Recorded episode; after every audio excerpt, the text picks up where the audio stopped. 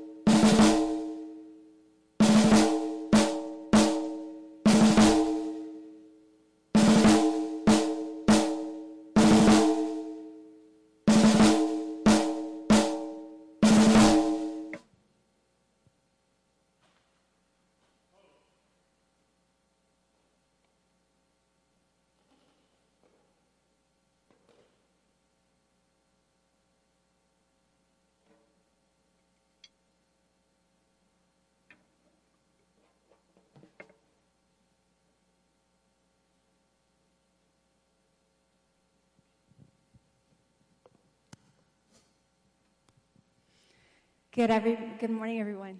Uh, we want to thank you for being here. Uh, we want to mark this day as a day of remembrance. Memorial Day is about remembering those who served in uniform and didn't make it home. Uh, we have a special dedication that we want to make to the church.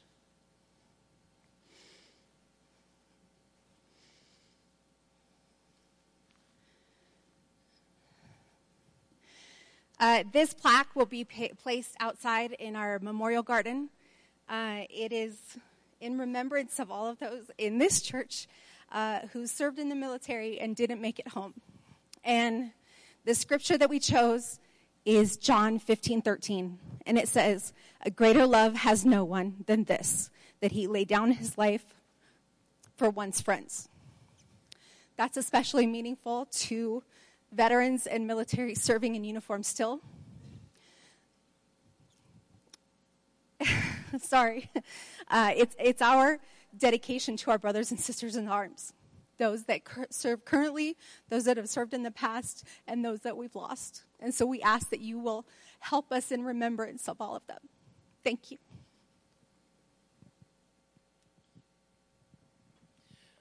Let's just pray over our military right now to start the service. Would you pray with me, Lord Jesus? We come before you this morning and we are thankful that we have men and women that give their lives for this country, Lord. Father, we know that you go with them, but some of them don't come back to their home here, but they go to their home with you instead. So, Lord, be with those families today as they're remembering their loved ones. Be with our our uh, brothers and sisters in the services, Jesus, that are remember, remembering their brothers and sisters that, that fell and they didn't get to come home with. Father, we pray that you will protect them. And Lord, we, we know that you um, have given them an assignment. So I just pray that you will surround them with your protection, Lord, and, and just be with those hearts that hold them so dear and miss them so much today. In Jesus' name, amen. So this morning I would like to start the service by reading Psalms 23, and I'd love it if you guys would read it with me. The Lord is my shepherd, I lack nothing. He makes me lie down in green pastures. He leads me beside quiet waters. He refreshes my soul. He guides me along the right paths for his name's sake. Even though I walk through the darkest valley, I will fear no evil. For you are with me. Your rod and your staff, they comfort me. You prepare a table before me. In the presence of my enemies, you anoint my head with oil, and my cup overflows. Surely your goodness and love will follow me all the days of my life. And I will dwell in the house of the Lord forever. Isn't that comforting? Well, good morning. Let's all stand and we'll begin worship this morning together.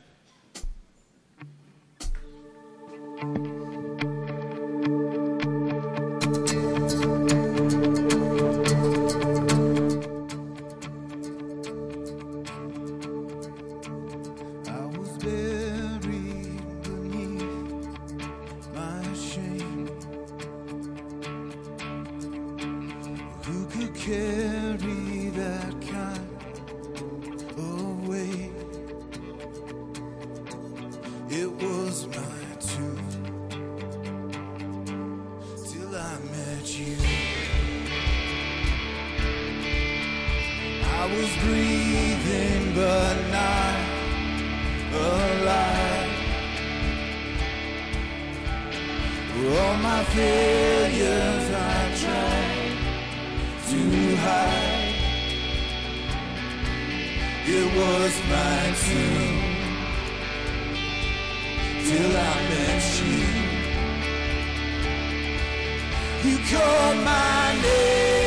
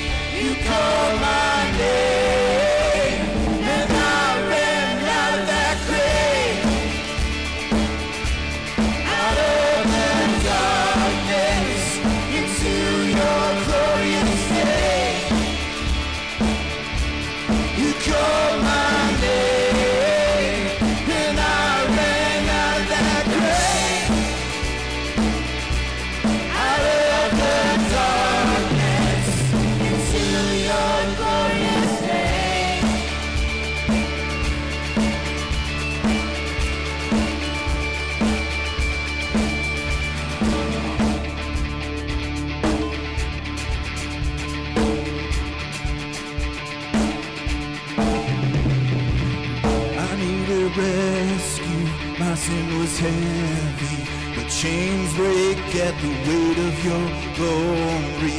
I need a shelter. I was an orphan, but you called me a citizen of heaven.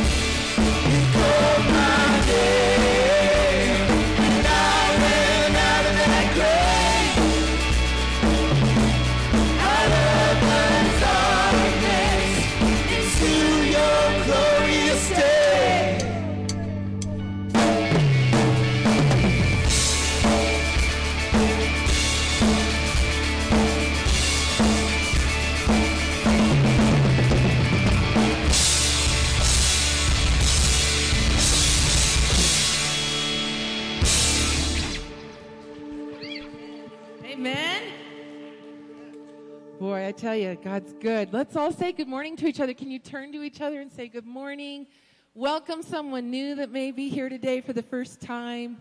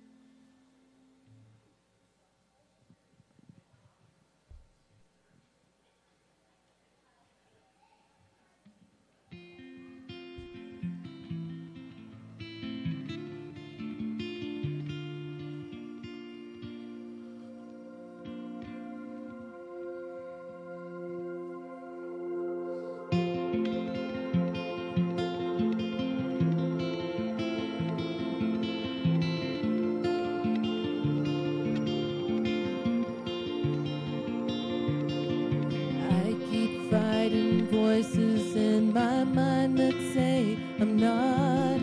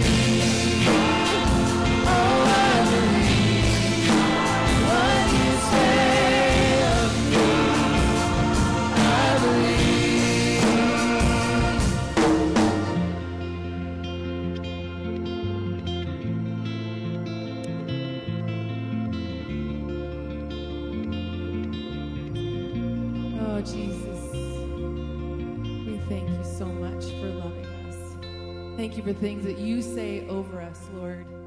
Those are the truths. Those are the things that bury deep down into our hearts, Father. Lord, I thank you for each person here today as we continue our, our worship time. And Lord, we just thank you for listening to us, for hearing our hearts. Some of us are coming in here really broken up today. Some people are coming in joyful because they've had a celebration this weekend. Other people are coming in and just feeling a little dull, just feeling like nothing's penetrating. So, Lord, would you take that and start moving in each of those situations over us, Lord?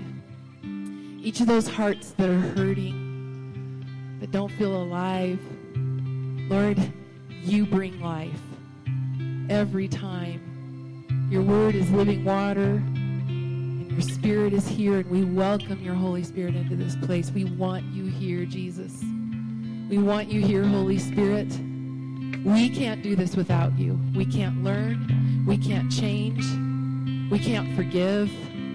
We can't do any of those things without your help. So, Lord, would you come in and take us over? Feel welcome to walk these aisles, to sit beneath the people that are hurting and hold them. Lord, we love you. We trust you. And we believe what your word says, even though sometimes it's really, really hard to grasp it or really hard to accept it. Lord, you move in us and you help us because you care about every hair on every head in this place. So, Lord, we thank you for that. And we give you this time, Father, to take over and to change us. Jesus' name, amen. Would you please be seated? This morning we have Pastor Jim Christie coming, and he's going to be um, giving our sermon today, which is wonderful. But we have a special time with him now, so he's going to um, come up and have some prayer time with us.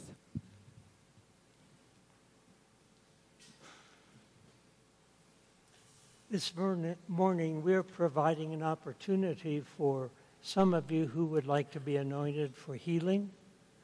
And uh, we have two pastors here who, if you'll come, uh, and we'd like to have you just line up uh, to be prayed, anointed on, and prayed for.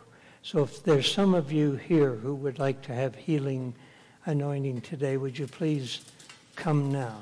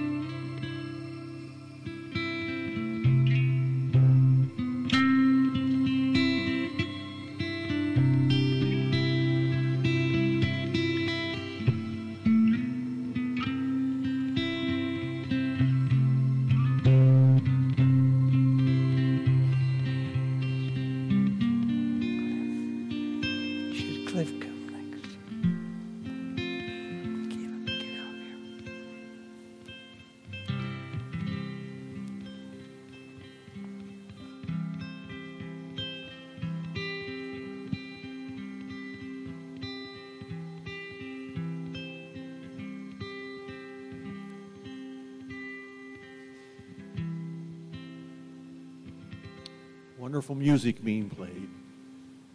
This morning, it's time for our tithes and offerings. And as the ushers come forward, the children that would, uh, excuse me, that are going to be dismissed for their programs, if they want to come up this morning, it's over here. Moved it.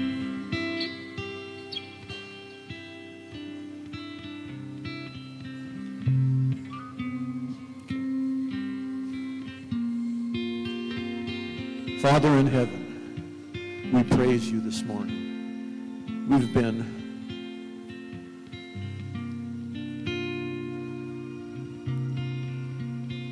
all things come through you. At this time, it is a privilege to give our tithes and our offerings.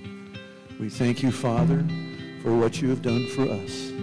This church not only pays the bills for the staff, but in the community events that we sponsor, to the mission field, we thank you, Lord, and we ask your blessing upon these gifts and tithes.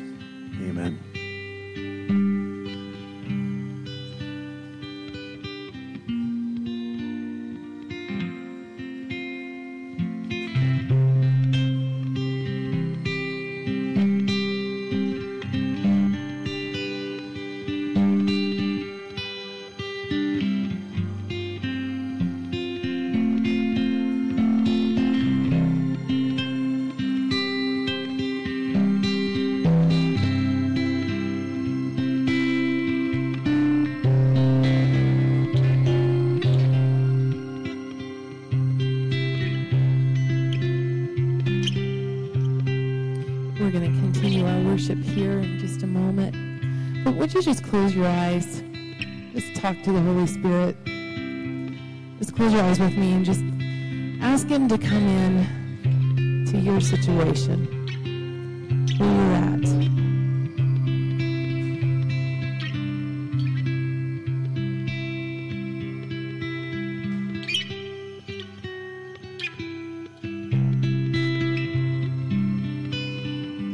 Ask Him to close your mind down.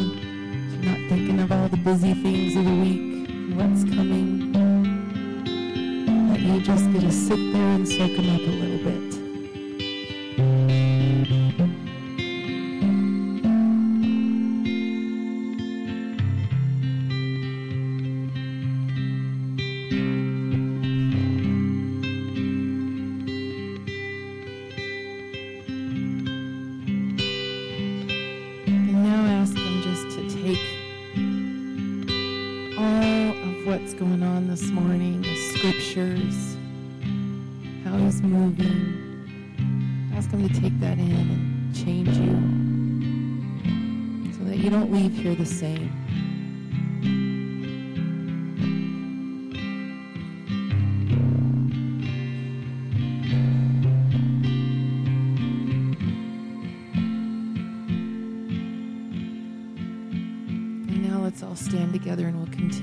Worship.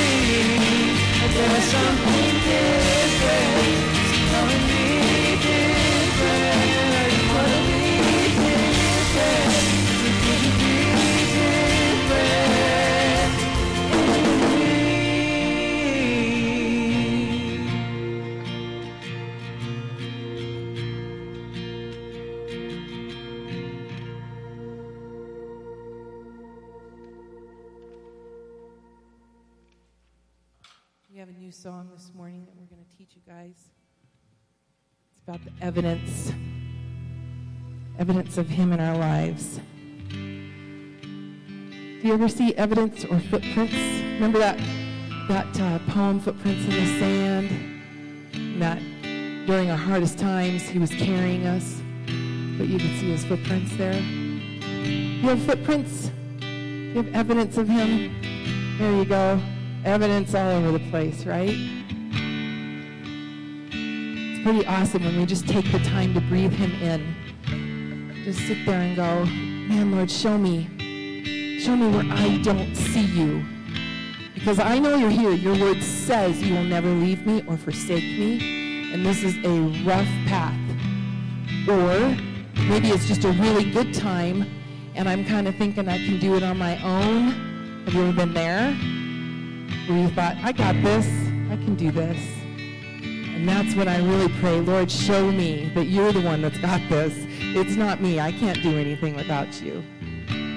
But he does show himself. And he's a gentleman, so he's not always loud about it.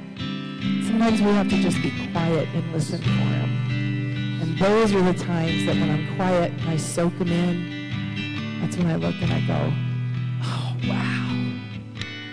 Wow, Lord. I don't take that word awesome as an everyday vocabulary word for me. I used to kind of say it a lot, but now when I think of the word awesome, the only one that can define that anything close is Jesus. So this song speaks to that and how awesome his presence is in our life. So we're going to teach it to you this morning.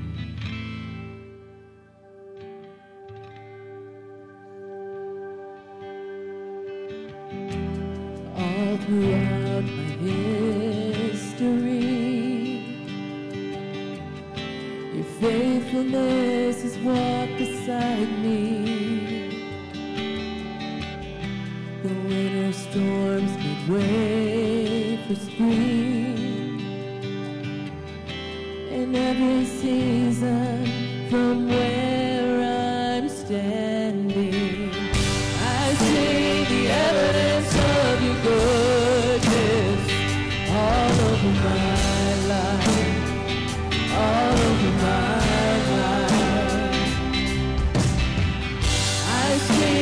Promises in fulfillment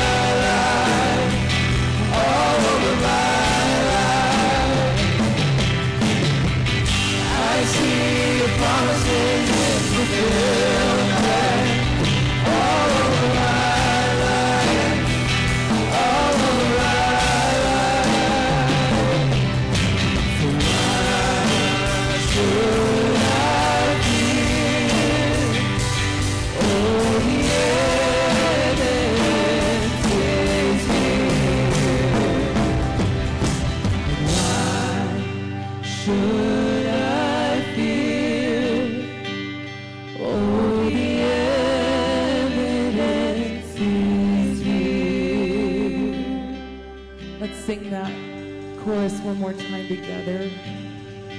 I see the evidence of your goodness all over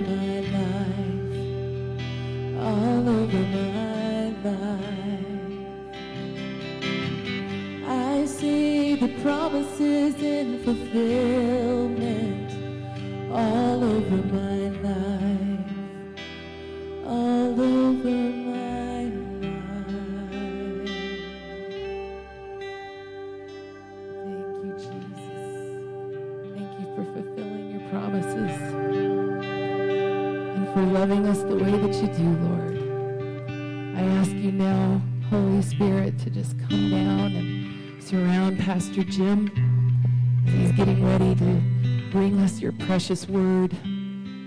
Lord, anoint him and surround this place with your protection and let us just soak you up more. In Jesus' name. And all God's people said, Amen.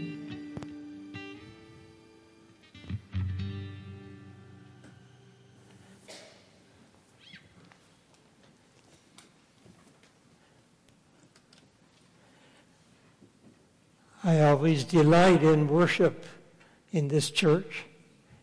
We have a great ministry, don't we? It, if you're not getting the blessing, it's maybe not their fault.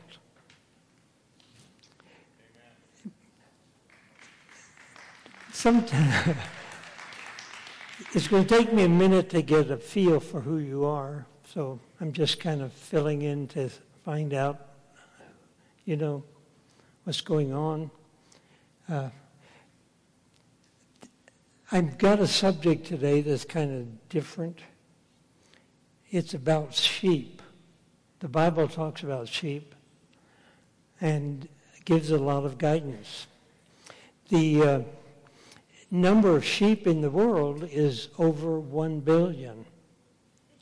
Most of them are simply raised to feed people.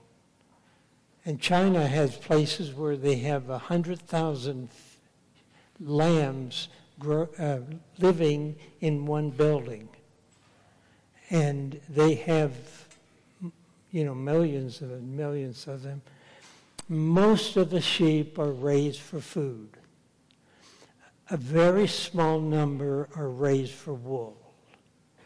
And there are two countries where raising sheep is serious business.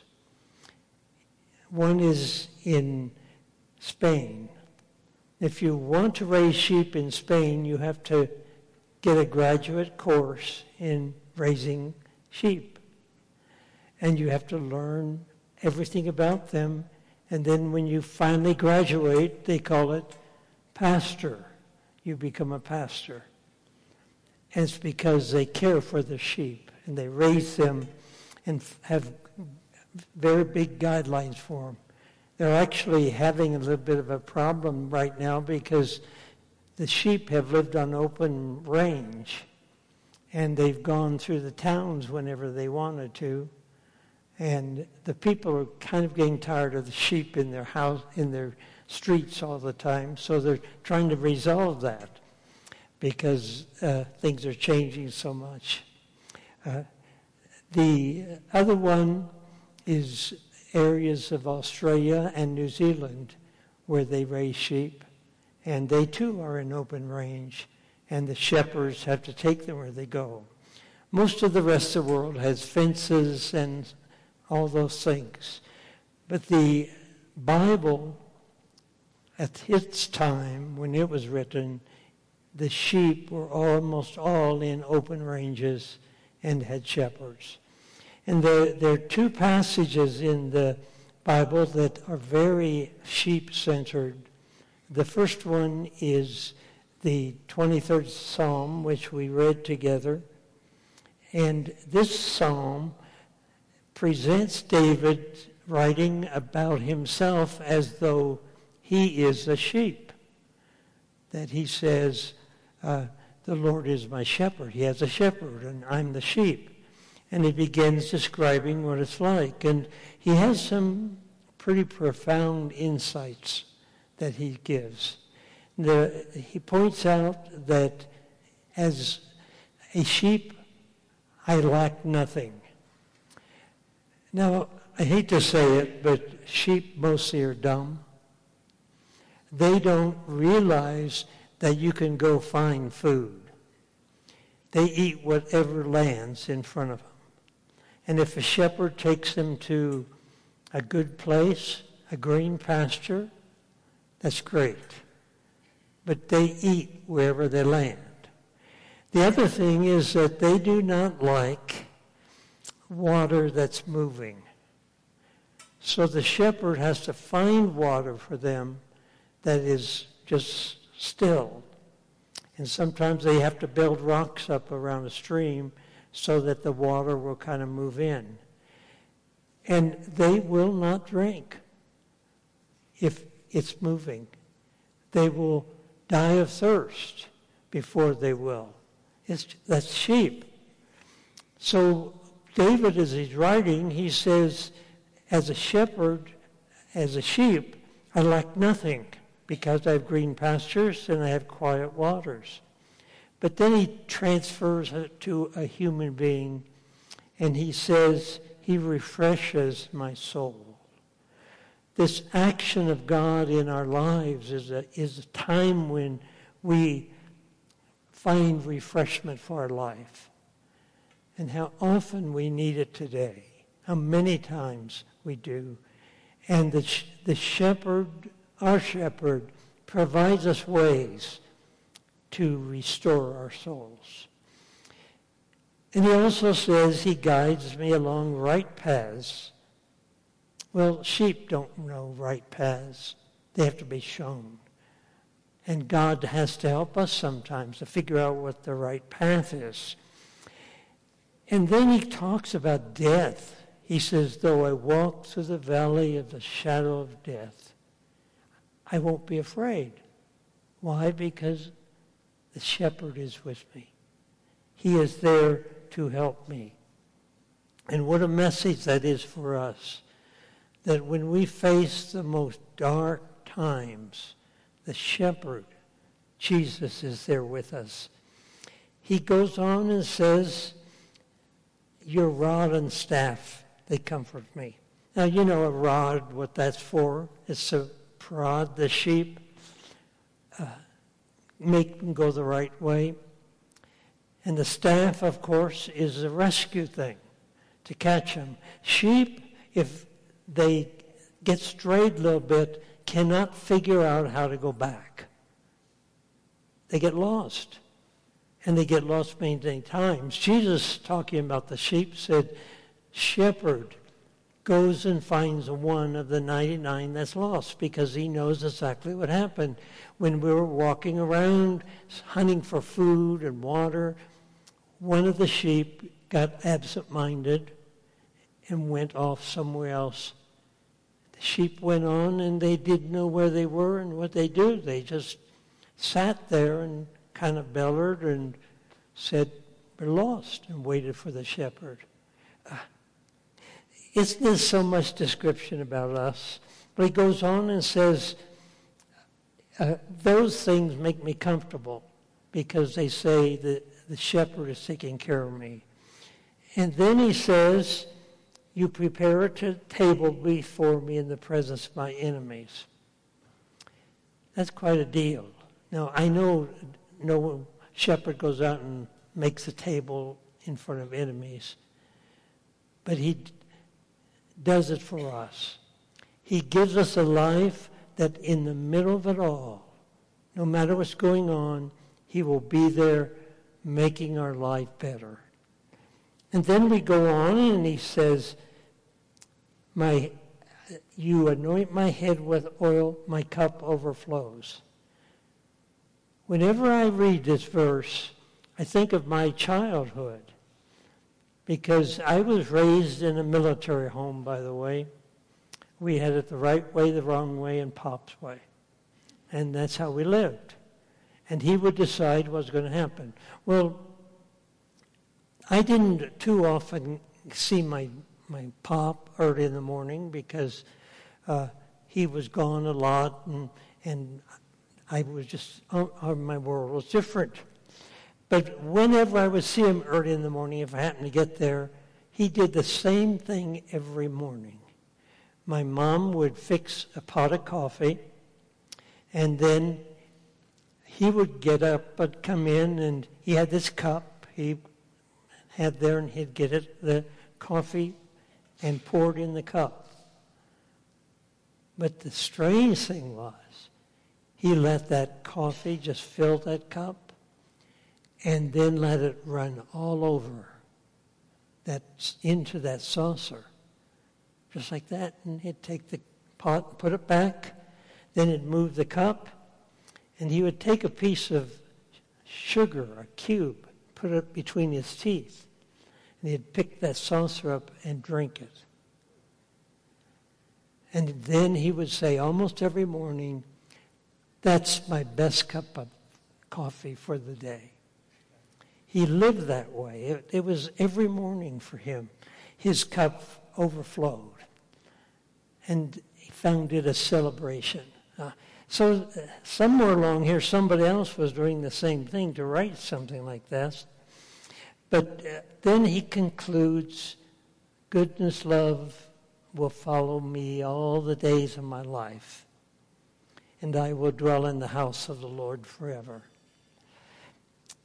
When David wrote this psalm, I'm imagining here, this is not preaching for exactly, because it is a bit of, of unauthorized observations. But I, I feel here that David didn't write this thing when he was 12 years old or 14. He wrote it many years later because it has a depth to it. It has something about it that I have lived this stuff. It's not just an idea in my head. And I have in my mind that when he was king of Israel and he had his beautiful home, and he, a lot of this past was over his wars and battles and troubles, most of them had kind of faded. He was deciding he wanted to write something like this. And he began thinking of the shepherd role and of the sheep. And in my mind, when he's about 12 years old, his dad, Jesse, said, You are in charge of the sheep. You're the shepherd now. You take care of them. And he got out into that wilderness. It, it's a kind of a dry area where they lived. Green some of the year, but a lot of it not. And he thought back to those days. And he thought of one day when he was watching those sheep and a lion came. And he was telling King Saul earlier uh, in the history that when that lion came, it went to get a lamb, and David saw it. And he took his stone and boom, knocked it down and went over and got that lamb. And being a, a young boy, uh, he, he kind of loved that, the sheep and he brought it around him. And I, I don't know why I got this in my head, but I think he maybe took it home with him, that sheep. And can't you hear him walking in? And mom says, How was your day, David? What have you got? He said, This lamb.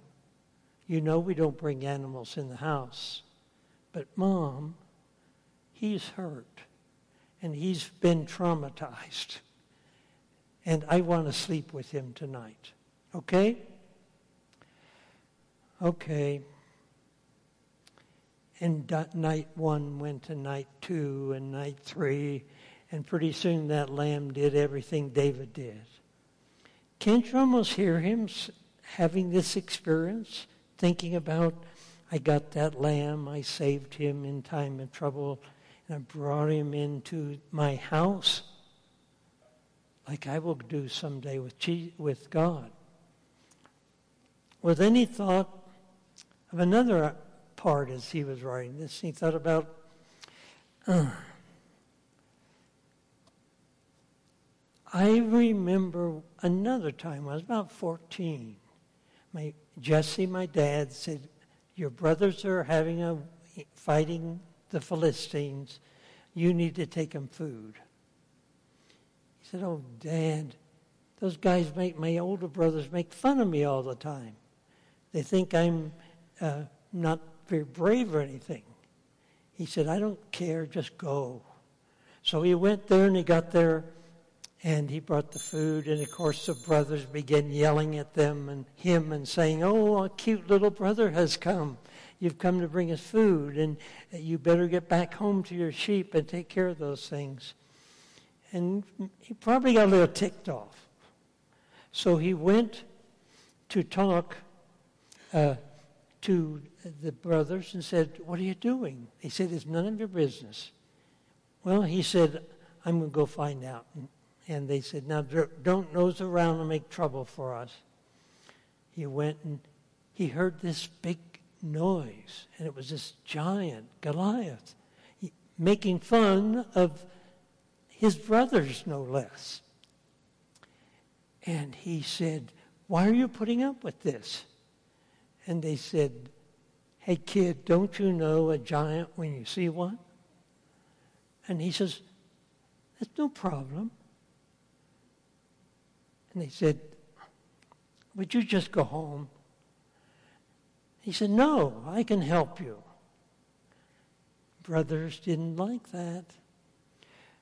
But he went to King Saul, and King Saul thought, What's the loss of 14 year old? Let's take a chance. So he says, Here's the armor. He, and David said, I don't use armor. He said, How are you going to do this? He said, God's giving me a plan.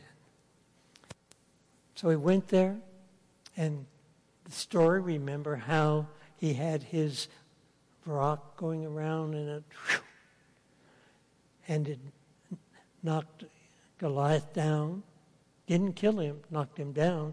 And David ran up there and reached and gotten his sword, a big one, and pulled it out and cut his head off.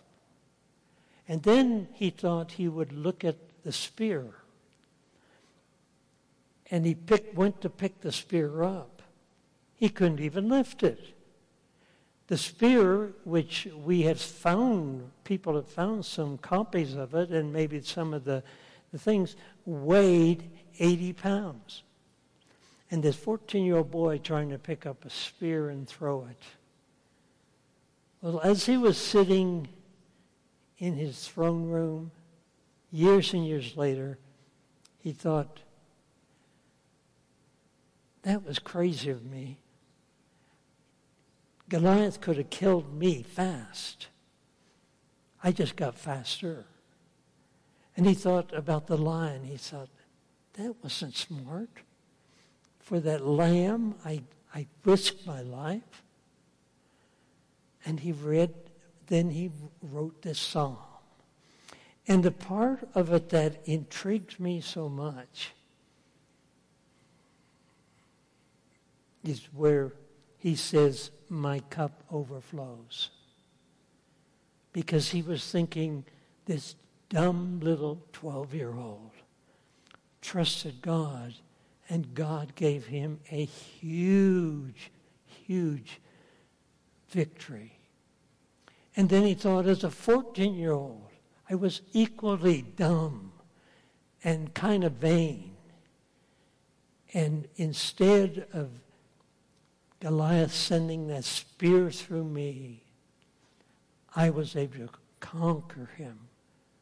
He thought, oh, wow. He thought that little lamb that got caught and said, I worked with him and got him safely back. And like God has done with me, and I brought him into my house. And he stayed a long time. and I will go into God's house and live the rest of my life, eternity.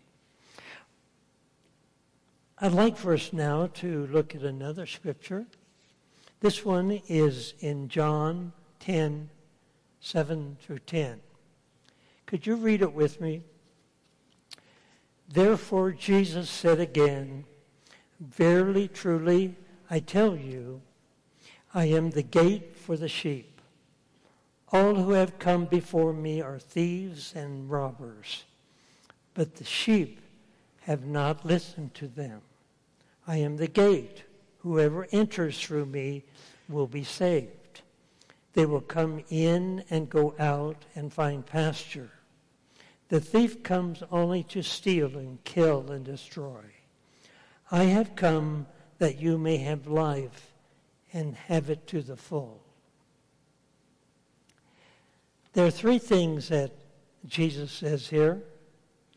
The first one, that you, my sheep, you, my believers, those that follow me, have enemies out there. You have people who hate me so much they transfer it to you. There are people out there who are devious. They take advantage of you. They're dangerous people. It's dangerous out there for the Christian. It's dangerous for you who follow me. It is not a, an easy road to go. That there be times when you will have difficulty, great difficulty. But the second thing he said was, I am the gate and I am the shepherd. And in an earlier place, he says, I know your name.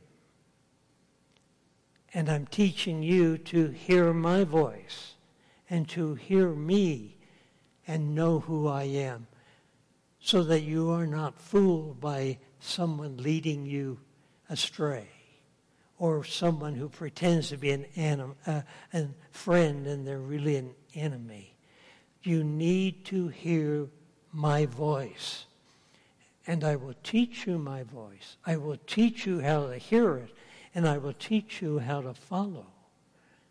And then the third thing he said is, I have come to give you life. And he does that. We who believe in him. But adds this little extra part. He said that I have come to give you full life, as full as it can be.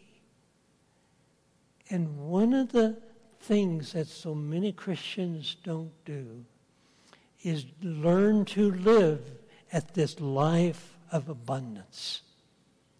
You see, David said that his cup runs over.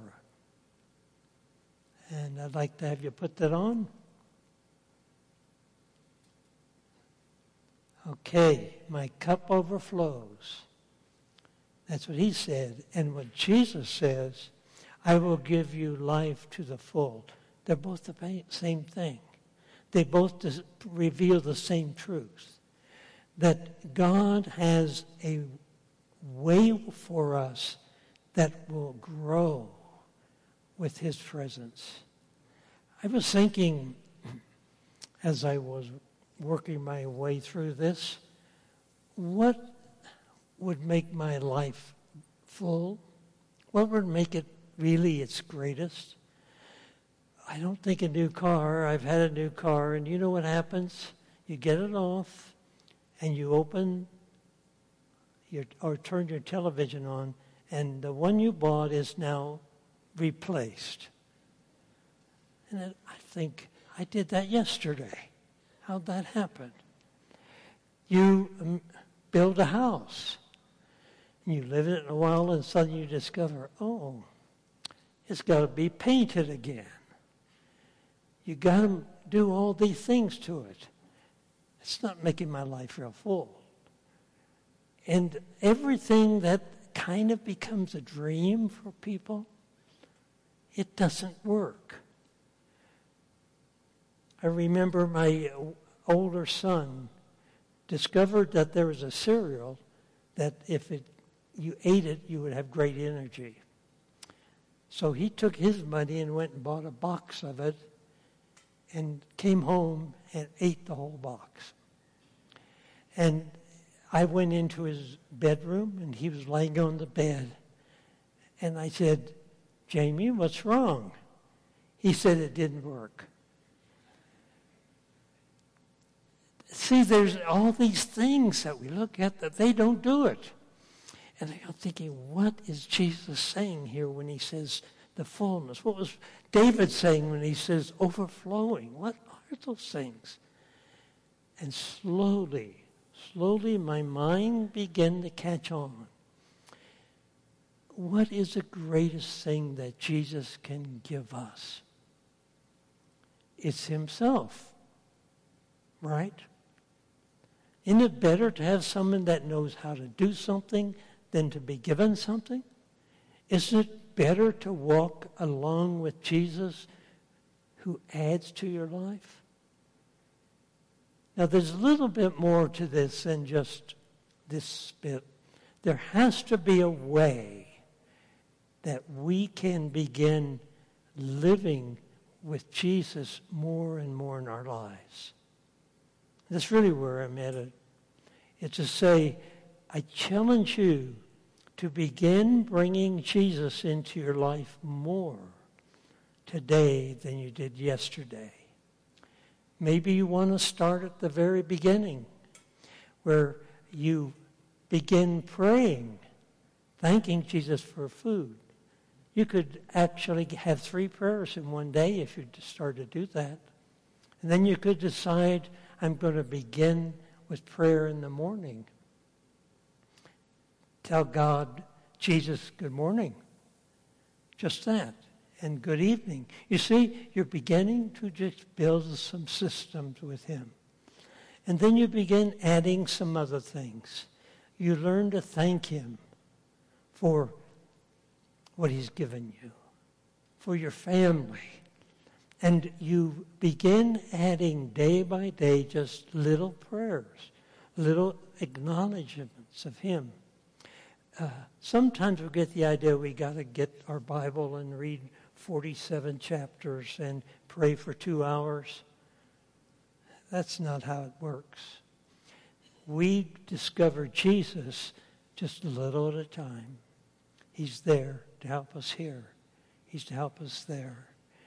And you know what begins to happen? You begin to bring him in more and more of everything you do. That's what this overflowing is all about. It's getting to the place where no matter what you do, there's Jesus. No matter where you're going, Jesus is with you. No matter what your troubles are, Jesus is there. And he becomes your friend. He becomes the one who makes your life full. There is no other way that you will know Jesus, have a full life except through Jesus. That's the way.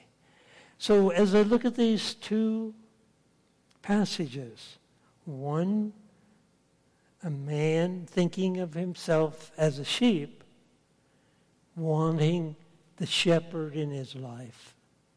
And then one with the man, the shepherd, saying, I want to be with you.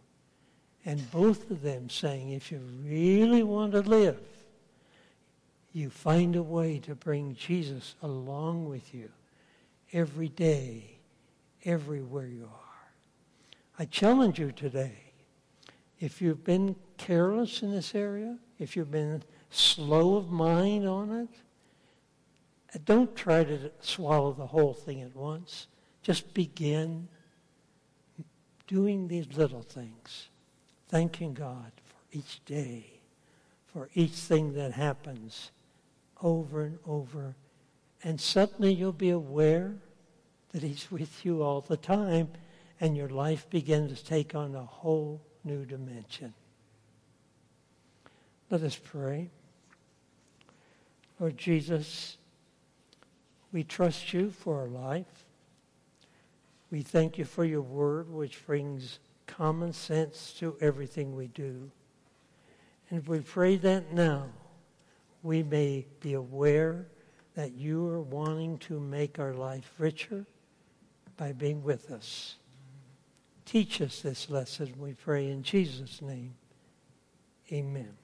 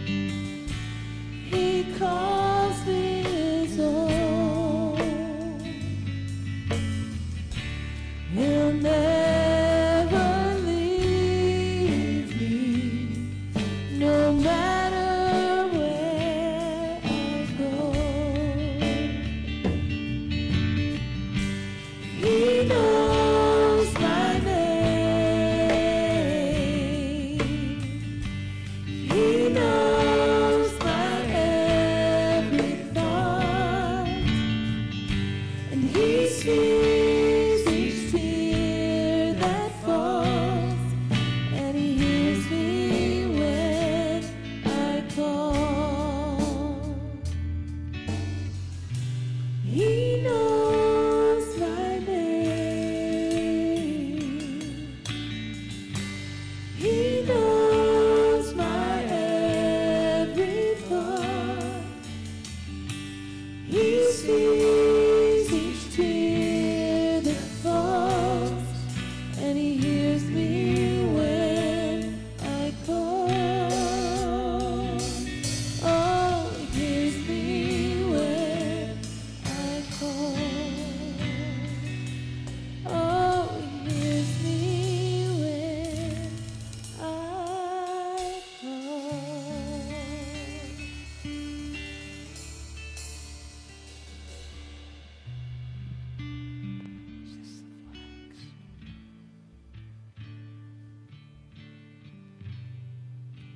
we're going to ask our veterans to come forward.